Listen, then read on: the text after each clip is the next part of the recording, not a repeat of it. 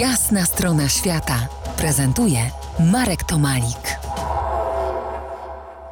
Unmotorized Australia Crossing 2022, tak nazywa się challenge, który podjął Michał Kozok w dalekiej Australii. 10 lutego piszesz, na tym etapie przespałem więcej nocy w gościnie aniżeli w namiocie. Przeprawiałem się przez rzeki na czterech różnych kajakach i jednej desce. Każdego dnia czułem morze. Fajnie było spróbować tego windsurfingu, fajnie było spróbować tego, te, tego kajaka, tylko nie mam jeszcze tego doświadczenia, gdzie i kiedy należy coś odpuścić lub nie wypływać przy takiej pogodzie i tak dalej. Ale przepływanie samych rzek yy, kajakiem tylko w, po prostu wszerz, bo to chodziło o dostanie się na drugą stronę, to to było bardziej wyzwanie logistyczne, ale technicznie to to już y, było bardzo łatwą rzeczą. No i w sumie wyszło mi, że przez całą podróż y, byłem na dziewięciu różnych kajakach. Może ja ci przypomnę, chociaż ty to powinieneś doskonale pamiętać, 17 lutego, połowa lutego, Byron Bay, znane mi miejsce, przywitało cię delfinami i co, one cię tak rozśmieszyły.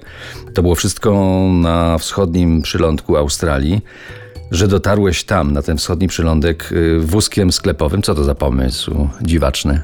Y, zrobiłem już to w Ameryce Południowej. Mi się bardzo podobało po prostu to, że wychodzisz z supermarketu z zakupami i jedziesz tym wózkiem przez następne kilkaset kilometrów. I tutaj też to zrobiłem, ale wyglądałem prawdą jak bezdomny, bo największa ilość samochodów zatrzymała się właśnie na etapie z wózkiem. Oferowali jedzenie, picie, y, podwiezienie, pomoc, bo po prostu myśleli, że zbieram puszki czy butelki po drodze i sobie tak idę, więc było to dosyć ciekawe e, socjalne doświadczenie. 2 marca Queensland przywitało mnie gościnnością, słońcem i płaskimi dróżkami rowerowymi.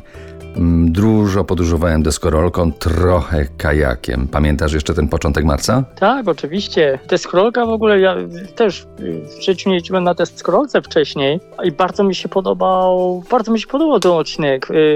50-60 y, km dziennie zrobić nie było y, żadnym problemem, żadnym większym, nie było większym wysiłkiem, więc po płaskim to była bardzo przyjemność y, jadąc przez Gold Coast. No a kajakiem y, akurat na tamtym odcinku to było pokonywanie tych kanałów i też to była po prostu przyjemność zupełnie widzieć y, ten Gold Coast z innej perspektywy, nie z tych wieżowców od plaży, tylko od tych wielkich rezydencji, drogich willi, od strony kanałów. Ta, takiego oblicza tego miasta nie znałem. Tak myślę sobie, że część słuchaczy to przeciera oczy ze zdumienia i myśli sobie, że może ten Michał opowiada jakieś swoje sny. Nie, to się naprawdę wydarzyło. A co się wydarzyło jeszcze później? W kwietniu, już całkiem niedawno temu, jeszcze przed finałem Twojej niezwykłej podróży, o tym dowiemy się w kolejnych naszych spotkaniach po jasnej stronie świata, najbliższe za kilkanaście minut. Zostańcie z nami. To jest jasna strona świata w RMS Classic.